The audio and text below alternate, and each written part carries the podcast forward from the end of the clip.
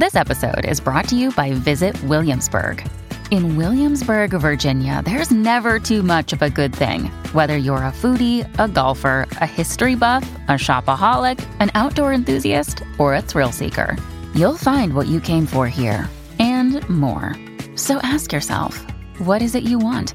Discover Williamsburg and plan your trip at visitwilliamsburg.com. If you're struggling to lose weight, you've probably heard about weight loss medications like Wegovy or Zepbound, and you might be wondering if they're right for you. Meet PlushCare, a leading telehealth provider with doctors who are there for you day and night to partner with you in your weight loss journey. If you qualify, they can safely prescribe you medication from the comfort of your own home. To get started, visit plushcare.com slash weight loss. That's plushcare.com slash weight loss. Plushcare.com slash weight loss. It's time to start the podcast. It's time to hit the mics. It's time to start the podcast with Moon, P Jug, and Hobbs. Oh boy, episode 41 Moon, P Jug, and Hobbs. This is going to be a big podcast today. We have a lot to catch up on. P Jug's here. Hey, P Jug. P Jug here. I love it when she says that, says it every week. All right. And then uh Hobbs is here. Hey, Hobbs. Hey, how you doing today, Mooner? Pretty good. And and her real name's Tiffany Norton. Yes. But I needed somebody to be Hobbs, so that's who she is right now. Yeah. And uh, we'll introduce our guest here in a minute. A couple of quick updates. Uh, last week, I told you that I was going for my antibody test. Guess what? No antibodies. That means I'm going to have to have a fifth shot. So that's my update. And then I find out 10 minutes before we start recording from somebody who was just here, their family all has COVID. That was at your house? At my house. It was a healthcare worker. Oh, man. I would be rushed off in an ambulance and then probably taken out in an urn. Oh, stop it. Flair for the dramatic, but yes, yeah. First of all, let's welcome Holly Anderson. Hey, Holly. Hi, how are you doing? Pretty good. Now, Holly and I have a history. Holly used to work with the MS Society, and I have MS. And we would do some fundraising together. We'd have a lot of laughs together. Uh, we got to know each other great.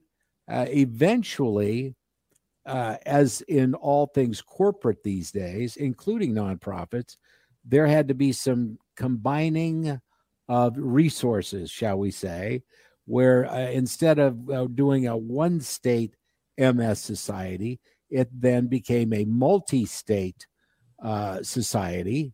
And, you know, uh, you couldn't do certain things, uh, you know, on a smaller level as a fundraiser unless you did one of the do it yourselfers. But, uh, you know, the bigger events like that we worked together on was the mud run. I mean, we did a lot of different things. I got to speak at the state convention. I will never forget that. I opened up with a Charlie Sheen joke. Mm. Uh, Okay. uh, and then I got to meet a state representative and lawmaker for a long time, Rod Hamilton, who also has MS. Okay. And uh, Holly has since left the MS Society and she's had a couple of stops. Uh, and we're going to talk about what those stops were. Now she's landed at Access Press, which is Miss, uh, Minnesota's disability community news source. It's like a newspaper, it's online. Uh, I'm looking at it right now, and that's where I found out uh, Rod Hamilton is going to be stepping down, probably because of his MS. He's kind of like Tom Brady. He doesn't really want to talk about this all that much yet. I'm, I just sent him an email. I'm going to get him on this podcast and pick his brain about a lot of things, considering, uh, you know, this world we live in and how sometimes it is not accessible and that people with disabilities struggle all the time with the littlest of things that could have been thought through. Holly, eh, you know, how long have you been with Access Press and, and why'd you want to start doing that? Well, I have only been with Access Press since July, but um, I've I've known about and been a part of the disability community um, for more than 20 years now. And Access Press has been around since 1990. When I was at the MS Society, we had at our office, we, we would get newspapers dropped off every month. and um, it's it's just a vital news source. So I when I saw the executive director position come up, I was like, I have to work there. And it turns out that a person I used to work with at the MS Society is the board chair.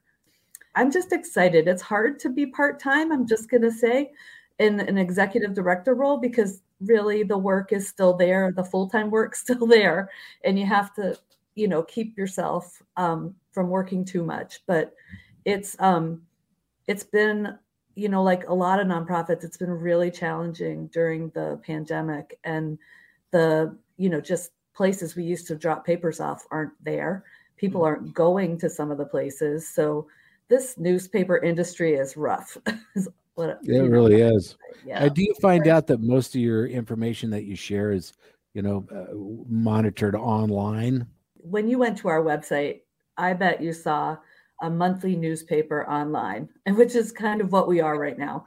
So the February newspaper came out, it's up on the website, and that's about all all you're going to get there. What I um, have sort of visioned Access Press doing is really um, still continuing the newspaper because there are a lot of people with disabilities can't get online or struggle with internet access, you know, the whole gamut. But um, still do the paper, but really focus on the digital and um, our digital reach. And so I call it making Access Press more accessible. And because, you know, there are so many people with disabilities in rural Minnesota, and they need connection more than anybody. It's just so important. So that's what we're striving to get to. So we've started working with a website company out of North Carolina, and you you'll not believe this moon this ms connection is forever in my world but yeah. the um the owner of the website company her husband has ms and um her entire company is about making accessible websites and so she knows you know exactly how to make your site very very accessible so which is great because there's so there's a lot we have to do that we didn't even know well and then there's things like you know being able to reach the keyboard if you were in a wheelchair. I mean, there's things you would never think about if you're healthy. But if you have a mm-hmm. disability, I mean, eh, eh, we fight the stupidest stuff. One of my favorite things to bitch about here, and I'll get right to that, is I love it when I go to a doctor's office that doesn't have a handicap accessible door, right? So right. now I'm sitting outside, it's snowing, right? And I'm in a wheelchair and I'm waiting and hoping that somebody's going to see me so that they can come out and let me in. All right. Uh, the good news is I never leave my home because of COVID's everywhere. And that's been crazy. And you had a crazy COVID story in your family. Yeah. And you know what? I've had the antibodies too. We can share those stories. My daughter um, got COVID. And then two days later, I mean, the woman that takes her to and from school, you know, and everywhere else gets it we kept ourselves confined. We were we're lucky. We have um, a guest room and her bedroom uh, and a bathroom in between us, and we we actually quarantined there. And my husband brought us meals to our door, three meals a day. It was it was like being on vacation, except we were really sick. And, um, he never got it, which is great. But both she and I, we both got the antibody treatment, and we both felt better in a couple days. But then we had um, so both had shortness of breath and she had worse shortness of breath and i had a lot more fatigue issues so her shortness of breath her doctor uh, said hey why don't you come in and they did some tests and everything was coming out great but the blood test showed a high elevation of something that means pulmonary embolism probably Ooh. and so we had to go to the hospital we waited for 10 hours in the er and um, and she had a pulmonary embolism, 15 years old. Wow. Oh my God, that's terrible. You know, people are like, oh, this is no big deal. I was, I'm not very sick. She wasn't very sick. Um, it's the long COVID stuff that we really have to worry about.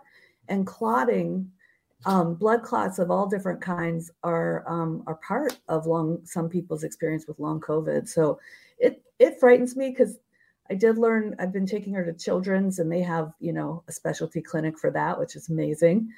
the, the doctor told us that she is going to be more likely to have embolism, pulmonary embolisms for the rest of her life, and especially if she gets pregnant. Ugh. And um, it just the whole thing has me as a parent, you can't do a darn thing about it. and here's the clincher she is the most mask compliant kid and she didn't she doesn't go anywhere but school and home i mean she really is like your um, pandemic kid you know and but her school didn't have a mask mandate and um, at that time and so most of the kids weren't wearing masks she, I, that's how she got it. Oh you'll love this story moon.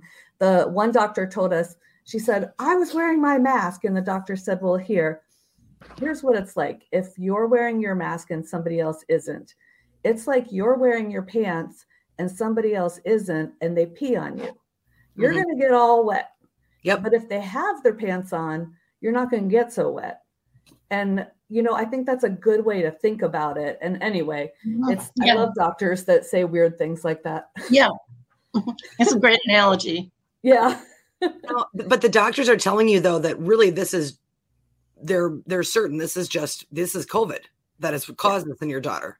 God, that's scary. I mean, do we all have to go and get checked for that? I mean, right. That's the worst part. People ask me every day, they're like, How's she doing? And I'm like, I don't know. She could be a ticking time bomb, you know, because you you can't see inside. And they put her on blood thinners because they don't know where where the clot came from. So she mm. could have more and more in her body. And I'm like, this is it's one of those things where seriously um, mom could have used some Xanax, you know. Yeah, no kidding. yeah, no kidding. Well, that's I'm sorry to hear that. You would never know her if you met her. She's just the same 15 year old and couldn't be snarkier and uh-huh. um. I couldn't be more embarrassing. so it is what it is. well, and you know that's one of the things about COVID. We don't know long term effects there are people now that have been asymptomatic who may have big problems in 15 years. There might be people that were on a vent for a month, uh, you know, with all their paperwork filled out because they were leaving the planet.